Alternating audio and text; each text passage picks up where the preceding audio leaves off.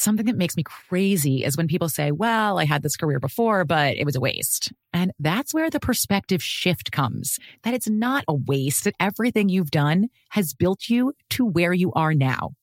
This is She Pivots, the podcast where we explore the inspiring pivots women have made and dig deeper into the personal reasons behind them.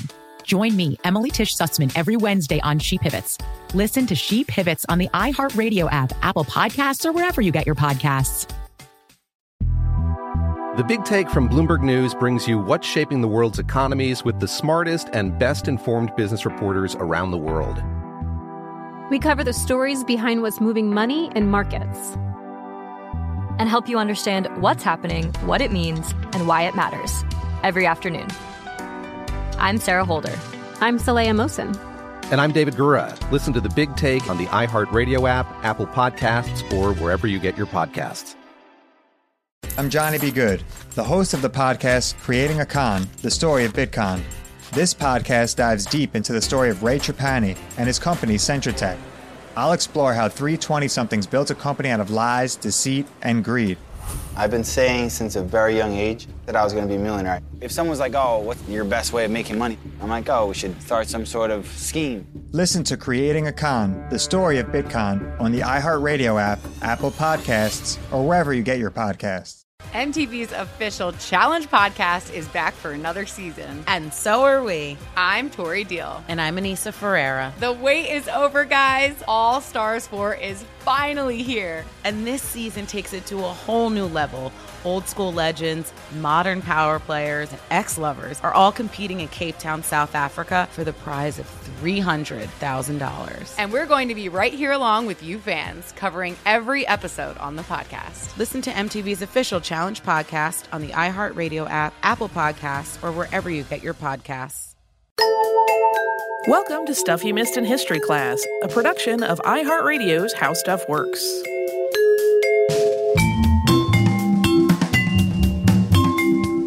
Hello and welcome to the podcast. I'm Tracy V. Wilson. And I'm Holly Fry. Today we are finishing out our two parter on the drug thalidomide, which caused serious health problems and multiple disabilities in at least 10,000 people born in the late 1950s and early 1960s. So, folks who are in their late 50s and early 60s today, we're recording this in 2019. Last time we talked about the drug itself and how it made it to market and how a crisis unfolded after its release. And today we're going to talk about the response to all of this, including criminal trials, changes to drug laws, and debates about the legality of abortion and how this has really continued to evolve for thalidomide survivors until today. This will probably not make much sense if you have not heard part one. Yeah, you'd be a little in the weeds.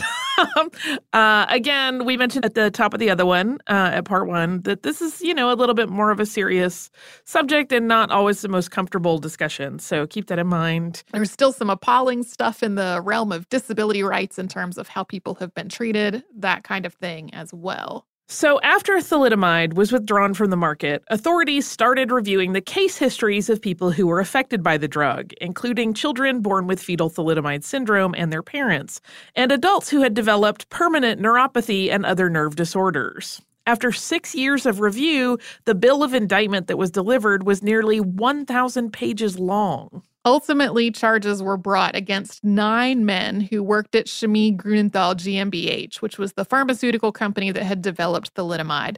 This included owner and founder Hermann Wirtz Sr., chief scientist Dr. Heinrich Mückter, and seven other men.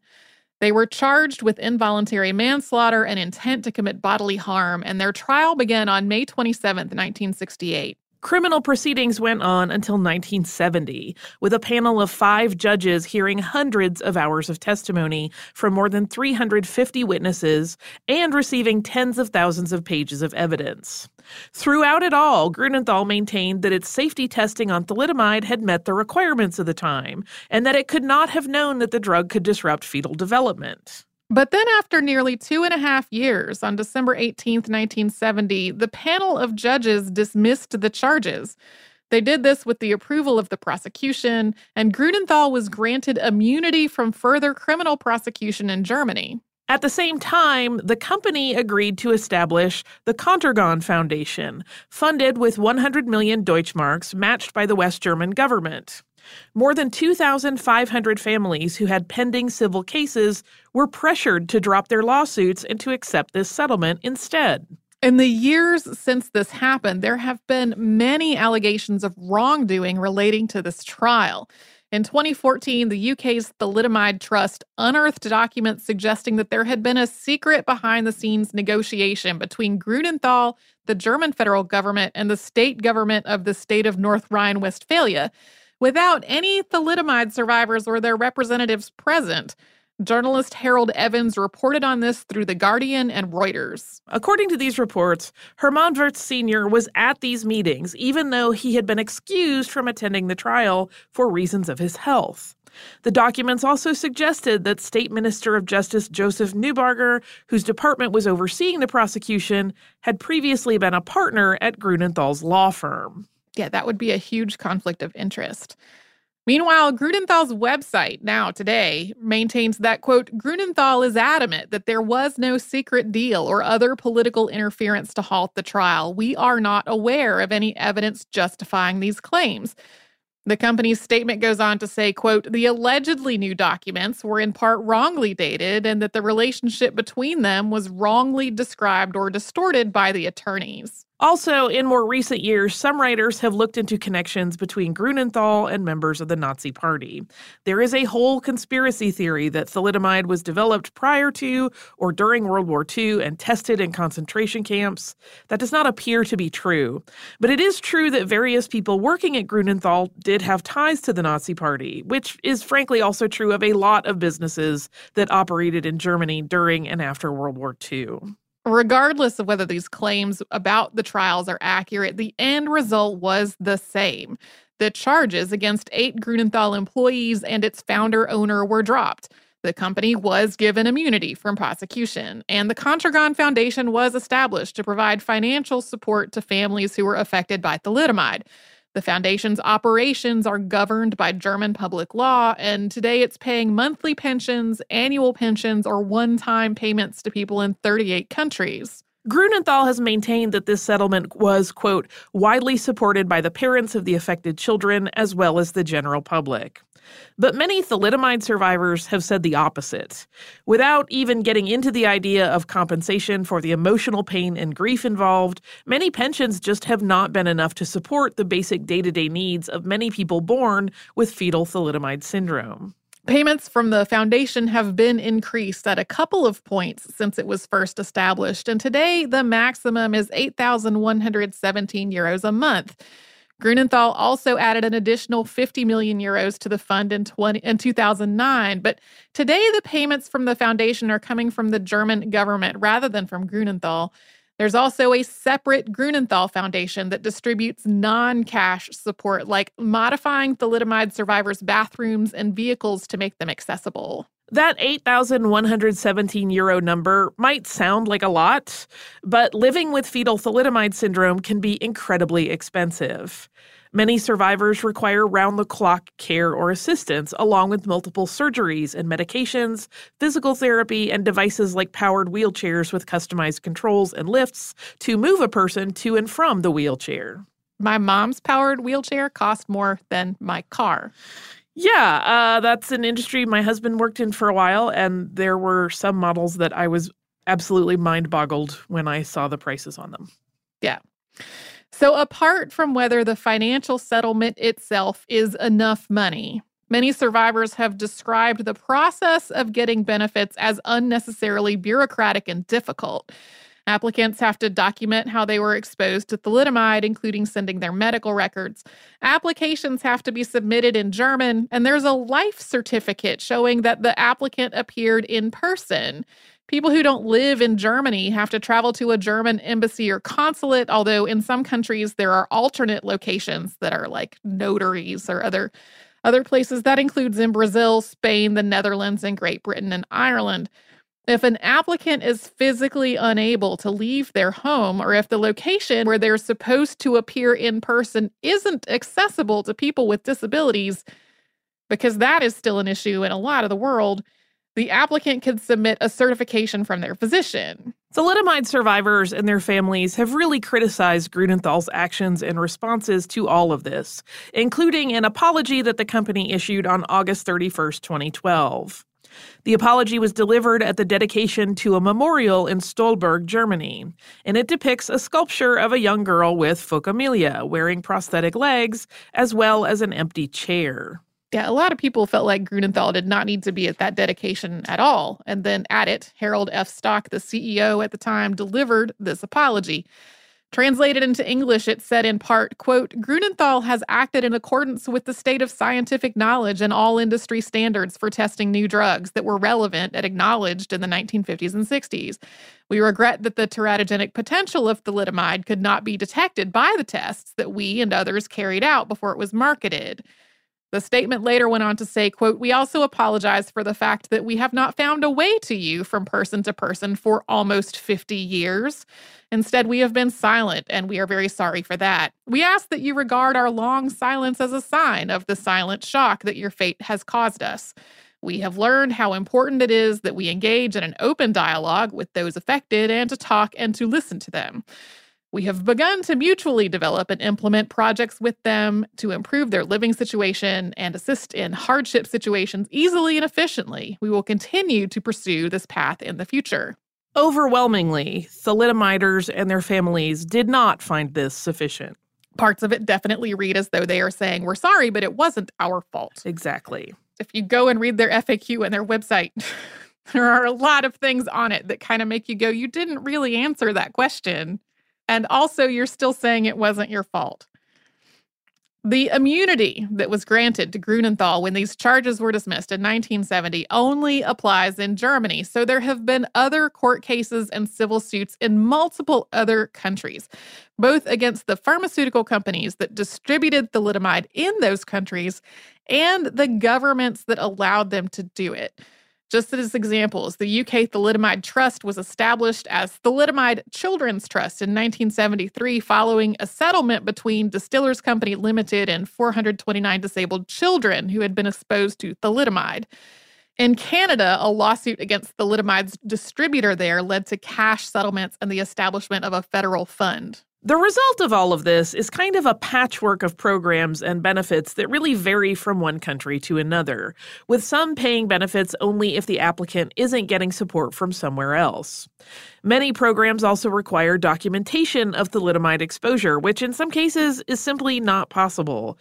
Uh, one of the things we talked about is that sometimes people would share their medications with someone else probably not any documentation there.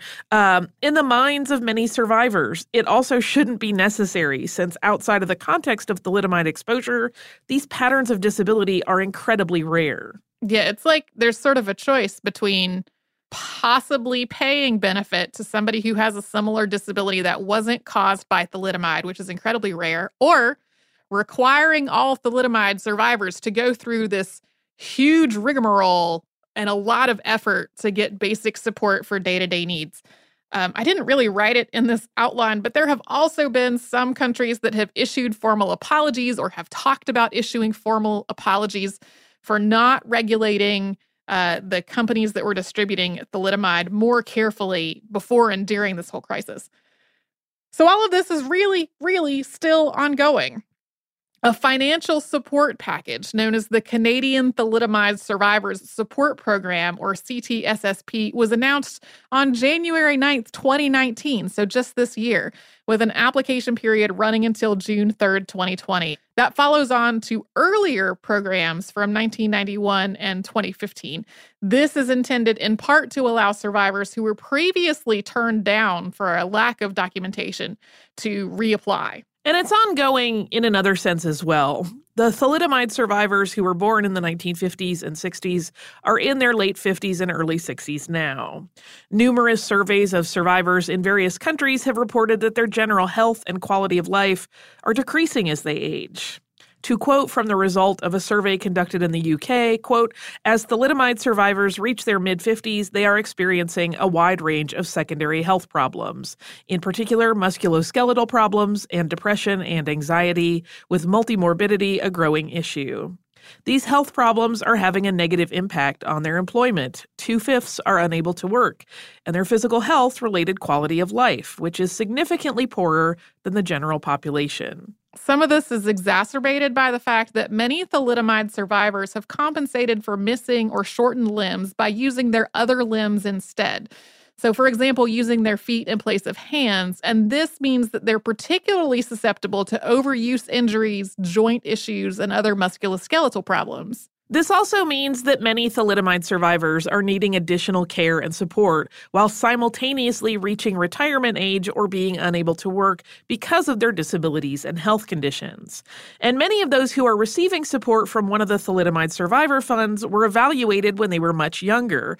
So they need more now than they did when they were initially approved. And the dollar amounts that they've been granted have not necessarily been adjusted for inflation. Plus, some of these funds will only pay for specific types of treatments and services and not for things that aren't regarded as a medical necessity. But a lot of thalidomide survivors report that what they actually need the most help with is day to day tasks like housekeeping and personal hygiene, which some funds won't cover. Some funds also won't cover things that weren't directly connected to the thalidomide exposure. So, for example, a fund might pay for prosthetic arms because a person's phocomelia was directly caused by thalidomide exposure, but not pay for physical therapy to address an injury that resulted from using feet in place of missing hands. We are going to take a short break before we talk about some of the changes to disability rights, medicine, and the law that followed the thalidomide crisis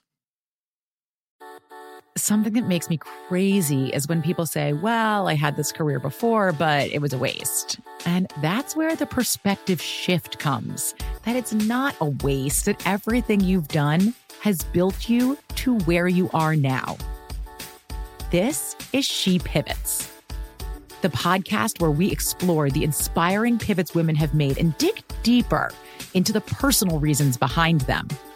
Join me, Emily Tish Sussman, every Wednesday on She Pivots as I sit down with inspiring women like Misty Copeland, Brooke Shields, Vanessa Hudgens, and so many more. We dive into how these women made their pivot and their mindset shifts that happened as a result.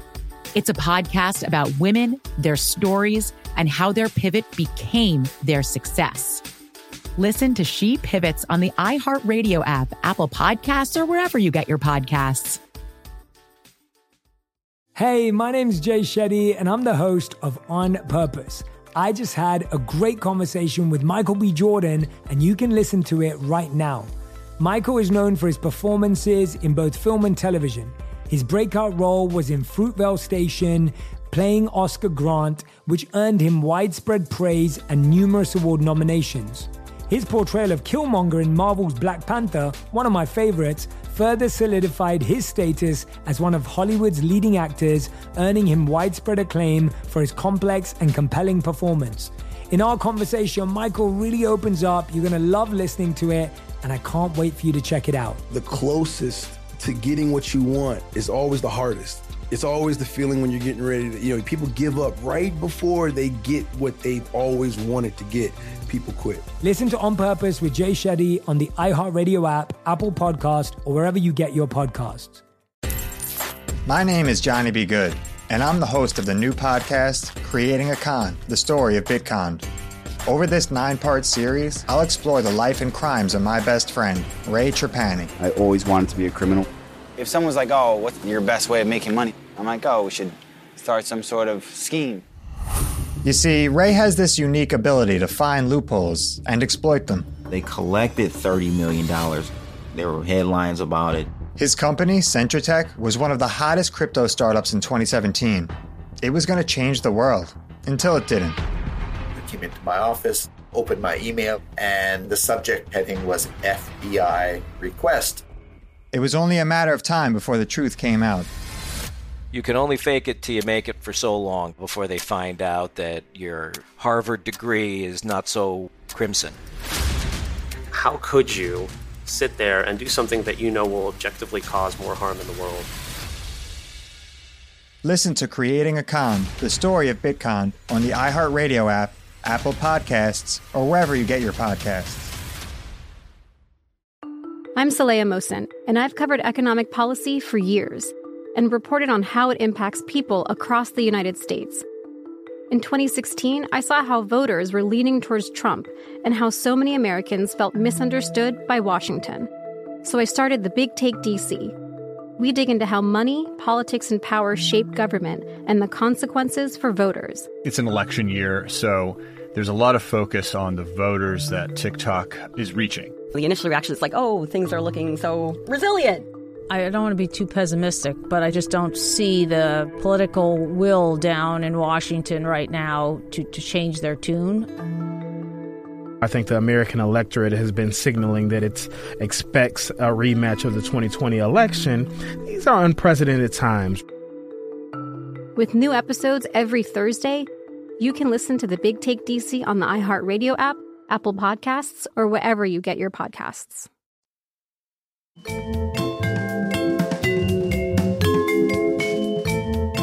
Back in part one, we talked about how in many parts of the world, the first response to newborns who had been exposed to thalidomide was a sense of hopelessness and recommendations that be placed in institutions.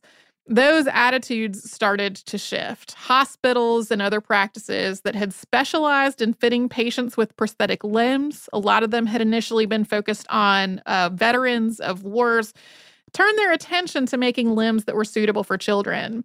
Soon, specialists were working on a range of limbs that were appropriate for different stages of a child's development and on new types of prostheses that could work with different types of phocomelia. There's obviously still a long way to go in terms of accessibility and social attitudes about disability, but it was a start. And also, I don't want us to give the impression that every thalidomide survivor uses prostheses. It really depends on what an individual person is comfortable with and wants to use and what works for them. Attitudes about congenital conditions and disabilities also started to shift in the wake of the thalidomide crisis. The field of teratology, or the study of malformations during development, was still very new. It's generally noted as being established in the 1930s. And before that point, there had not been much research into how a substance or condition could affect development in utero. It had been established that some things could negatively affect how a fetus developed, including a lack of vitamin A or vitamin B or the rubella virus.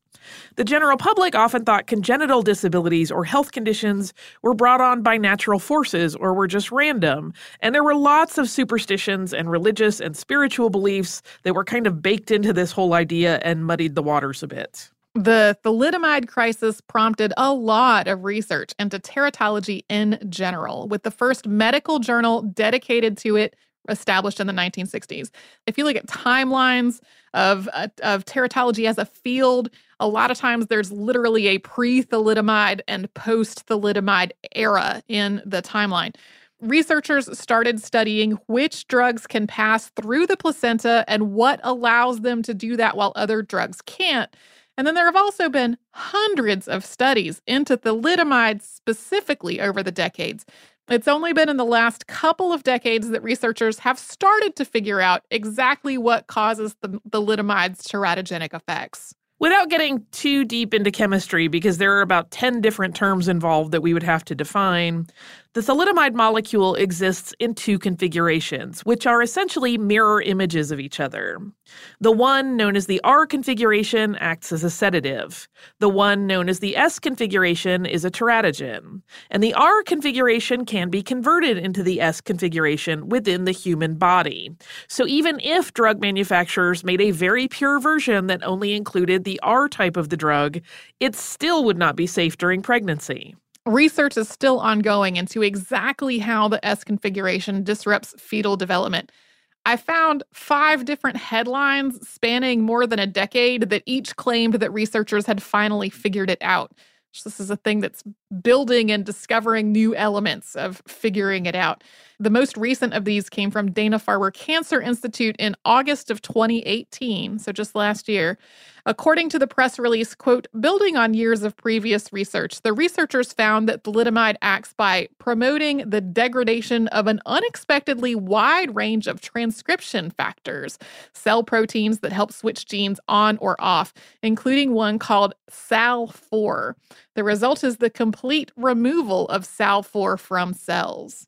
Aside from these shifts in public awareness and attitudes and the huge growth of a huge field of medical research, no single drug has had a bigger impact on pharmaceutical regulations than thalidomide.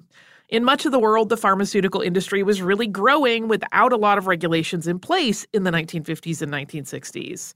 In May of 1963, British Minister of Health Kenneth Robinson said, quote, "The House and the public suddenly woke up to the fact that any drug manufacturer could mark any product, however inadequately tested, however dangerous, without having to satisfy any independent body as to its efficacy and safety, and the public was almost uniquely unprotected in this respect." So these new laws, and I mean, they are really all over the world, set much more specific standards into how drugs had to be tested, including animal testing meant to confirm whether a drug is safe during pregnancy before it's tested on or administered to humans. In places where abortion was illegal, the thalidomide crisis also became part of debates about legalizing it or adding additional exceptions to the existing law. In the US, for example, abortion was a felony, and usually the only exception was if the mother's life was at risk.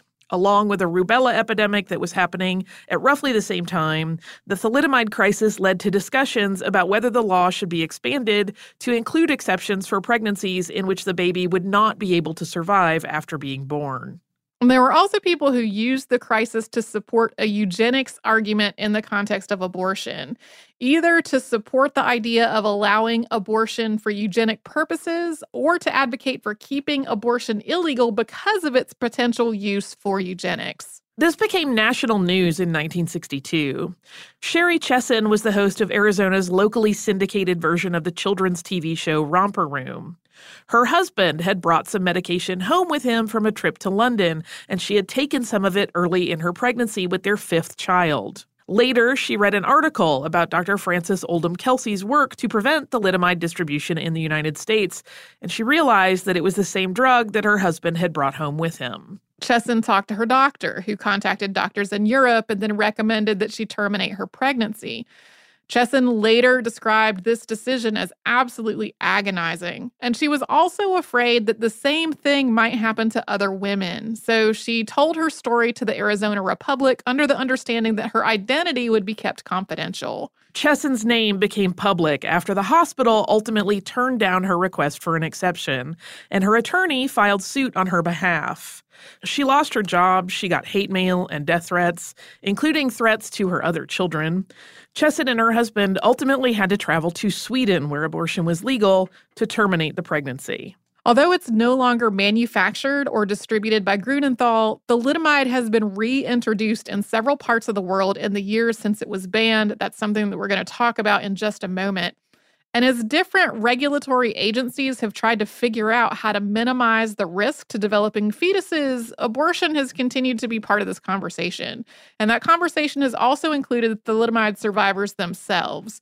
During advisory committee meetings related to the reintroduction of thalidomide, Randolph Warren, the founder of Thalidomide Victims Association of Canada, stressed the need to consider the possibility of abortion in this context, saying, quote, people should not be forced to sign anything that would force them to have an abortion should a thalidomider be born, because we have some quality of life and some right to be here. A lot of these questions about thalidomide and abortion in general are still ongoing in many parts of the world today. And we're going to talk about the reintroduction of thalidomide after we take another sponsor break. Something that makes me crazy is when people say, Well, I had this career before, but it was a waste. And that's where the perspective shift comes that it's not a waste, that everything you've done has built you to where you are now. This is She Pivots, the podcast where we explore the inspiring pivots women have made and dig deeper into the personal reasons behind them. Join me, Emily Tish Sussman, every Wednesday on She Pivots as I sit down with inspiring women like Misty Copeland, Brooke Shields, Vanessa Hudgens, and so many more. We dive into how these women made their pivot and their mindset shifts that happened as a result. It's a podcast about women, their stories, and how their pivot became their success. Listen to She Pivots on the iHeartRadio app, Apple Podcasts, or wherever you get your podcasts. Hey, my name's Jay Shetty, and I'm the host of On Purpose. I just had a great conversation with Michael B. Jordan, and you can listen to it right now. Michael is known for his performances in both film and television. His breakout role was in Fruitvale Station, playing Oscar Grant, which earned him widespread praise and numerous award nominations. His portrayal of Killmonger in Marvel's Black Panther, one of my favorites, further solidified his status as one of Hollywood's leading actors, earning him widespread acclaim for his complex and compelling performance. In our conversation, Michael really opens up. You're going to love listening to it, and I can't wait for you to check it out. The closest to getting what you want is always the hardest. It's always the feeling when you're getting ready to, you know, people give up right before they get what they've always wanted to get. People quit. Listen to On Purpose with Jay Shetty on the iHeartRadio app, Apple Podcast, or wherever you get your podcasts. My name is Johnny B. Good, and I'm the host of the new podcast, Creating a Con, the story of Bitcon. Over this nine part series, I'll explore the life and crimes of my best friend, Ray Trapani. I always wanted to be a criminal. If someone's like, oh, what's your best way of making money? I'm like, oh, we should start some sort of scheme. You see, Ray has this unique ability to find loopholes and exploit them. They collected $30 million. There were headlines about it. His company, Centra Tech, was one of the hottest crypto startups in 2017. It was going to change the world, until it didn't. I came into my office, opened my email, and the subject heading was FBI request. It was only a matter of time before the truth came out. You can only fake it till you make it for so long before they find out that your Harvard degree is not so crimson. How could you sit there and do something that you know will objectively cause more harm in the world? Listen to Creating a Con, the story of Bitcoin, on the iHeartRadio app, Apple Podcasts, or wherever you get your podcasts. Bring a little optimism into your life with The Bright Side, a new kind of daily podcast from Hello Sunshine, hosted by me, Danielle Robay, and me, Simone Boyce. Every weekday, we're bringing you conversations about culture, the latest trends, inspiration, and so much more. Thank you for taking the light, and you're going to shine it all over the world, and it makes me really happy. I never imagined that I would get the chance to carry this honor and help be a part of this legacy. Listen to The Bright Side on America's number one podcast network, iHeart. Open your free iHeart app and search The Bright Side.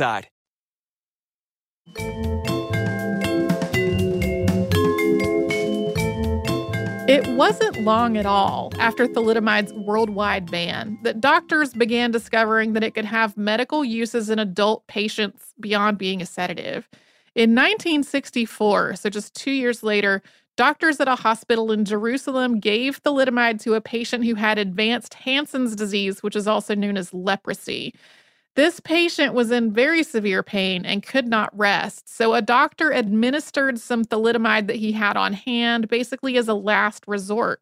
This doctor, Jacob Sheskin, realized that the thalidomide also treated some of the disease's symptoms beyond just being a sedative. The World Health Organization conducted a clinical trial of thalidomide as a Hansen's disease treatment in 1967.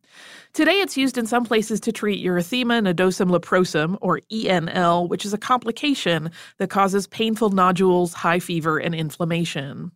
Thalidomide is approved for treating ENL in some parts of the world, but the World Health Organization does not recommend it because of its teratogenic effects and because there are other drugs that can treat ENL. Yeah, e- even though today Hansen's disease can be treated with a, a very long course of multiple antibiotics, this complication can happen during the process or even afterwards. So even though Hansen's disease is more treatable than it used to be, this particular complication still does happen for people. Since then, thalidomide has also been discovered to be effective against a number of other serious diseases and conditions and complications, including AIDS wasting syndrome and multiple myeloma because it can inhibit the growth of blood vessels. It's also effective in cutting off the blood supply to certain cancers. This has, of course, been an incredibly difficult and sensitive topic among thalidomide survivors and their families. In the words of Randolph Warren from an article in FDA Consumer in 2001, quote, "We will never accept a world with thalidomide in it. However, we are forced to prefer licensing of the drug that disabled us for compassionate reasons and to prevent uncontrolled access to the drug." Yeah, I mean, no group of people is a monolith. People all have their own opinions, but as a group, thalidomide survivors in general have been like, we're not going to try to stop you from keeping people who need this drug from having it, but we have got to protect people. So, for example, when the US was trying to set standards for prescribing thalidomide for multiple myeloma and Hansen's disease, Warren and the Thalidomide Victims Association of Canada were part of that process, including attending advisory committee meetings with the Food and Drug Administration and the National Institutes of Health. The result from all these meetings was the System for Thalidomide Education and Prescribing Safety Program, known as STEPS, which is now called Risk Evaluation and Mitigation Strategy, or REMS. REMS is very involved. Providers have to be certified, and distribution of the drug is highly restricted. Patients who could become pregnant are counseled on the risks of the drug, along with contraception and emergency contraception. Thalidomide can also be present in semen, so male patients whose partners could become pregnant are required to use condoms, even if they have had a vasectomy or if their partners are using contraceptives. And this is really just the beginning. Patients who could become pregnant are required to have two negative pregnancy tests before starting treatment. They must use two forms of birth control while being treated and also take regular pregnancy tests. The pills are also dispensed in blister packs rather than pill bottles so that they can't be confused with other medication or easily put into an unlabeled container. The pills themselves, in most cases, literally have a picture of a pregnant silhouette crossed out there printed on the pill. No more than four weeks of doses are dispensed at a time, and there are no automatic refills. Unused doses are supposed to be returned rather than discarded. And there's just a lot of follow up and monitoring of patients, regardless of their sex. And this is the standard in the US. So, in order to be treated with thalidomide, a person has to give up a degree of bodily autonomy just to comply with all these regulations. That has led to a whole discussion of medical ethics and what it means for patients to essentially just be reduced to being viewed in terms of their capacity to have children and how to control that capacity, as well as what it means for a disabled person to be reframed as a problem that should be prevented. Yeah, we've we've talked on the show at various points about uh, disability rights and about the evolving view of not thinking of disability as like a bad thing that needs to be fixed, but instead thinking of society as something that needs to change to be accessible to everyone. The thalidomide survivors community has been pretty vocal about the fact that, in their view, this is something that happened to them that should not have happened to them and should not happen to anybody else. So it's a little bit different nuance than some of the other disability rights things that we have talked about. And then also, like we said back in part one of this episode, these steps don't necessarily prevent every exposure. Hansen's disease is really prevalent in Brazil, and thalidomide was relicensed in Brazil for that reason in 1965. There have been people born with fetal thalidomide syndrome in Brazil since then, including in very recent years. After examining the birth records of 17.5 million people born between 2005 and 2010, about 100 were found to have health conditions and disabilities that are consistent with fetal thalidomide syndrome. Brazil has similar regulations for dispensing thalidomide compared to what the US does, but the parts of Brazil where Hansen's disease is the most prevalent are also the parts where the medical system is the least robust. And I mean, it would not surprise me at all that if there are other countries where thalidomide has been reintroduced that have a similar situation, but Brazil is where the most research has been done. So that's thalidomide, not a story that is confined to the past, as uh, folks may imagine it from seeing things like Call the Midwife, which um, that plot arc on Call the Midwife plays out over a long time in terms of episodes because it has a very similar trajectory to what we talked about in part one between somebody having morning sickness being given this drug because it's been sort of a wonder drug for treating morning sickness to then eventually much later making the connection between that drug and people being born with this range of disabilities. Tracy, do you have a bit of listener mail to wrap this one up? I do. This is from Emily. Emily says, Hi, Holly and Tracy. I'm excited to finally have something to contribute for listener mail. I was born and raised in Concord, California, and have driven through the Concord Naval Weapons Station and on the Port Chicago Highway for a long time, but I didn't learn about the disaster until my 20s. For people that would like to know more but can't visit the port itself, there's another place to visit. There's an exhibit about the disaster at the Rosie the Riveter World War II Homefront National Historic Park Visitor Center in Richmond, California. This is where I first learned about the event, along with a lot of other amazing stories about the people who fought the war from home and how wartime shaped the Bay Area. The museum is at the site of the Richmond Shipyards and Ford Assembly Plant. I highly recommend this free museum to anyone who is interested in these topics or is in the area. Thanks for keeping me company through the more monotonous parts of my day. Best, Emily. Thank you so much, Emily, for this note. If folks have been sort of waiting for a reason to write us, you can write us for any reason. Just say hi. You can send pictures of your pets. We love uh, to hear random things about people's lives, as well as emails like this that have uh, cool new information that we didn't know about before. So thank you so much, Emily. Uh, if you would like to write to us, we're at historypodcast at howstuffworks.com. And then we are all over social media at Missed in History. That's where you will find our Facebook, Pinterest, Instagram, and Twitter. You can also come to our website, which is missedinhistory.com, where you will find a searchable archive of all the episodes that we have ever done and show notes for the episodes that Holly and I have done together. Uh, and you can subscribe to the show on Apple Podcasts, the iHeartRadio app, and wherever else you get your podcasts.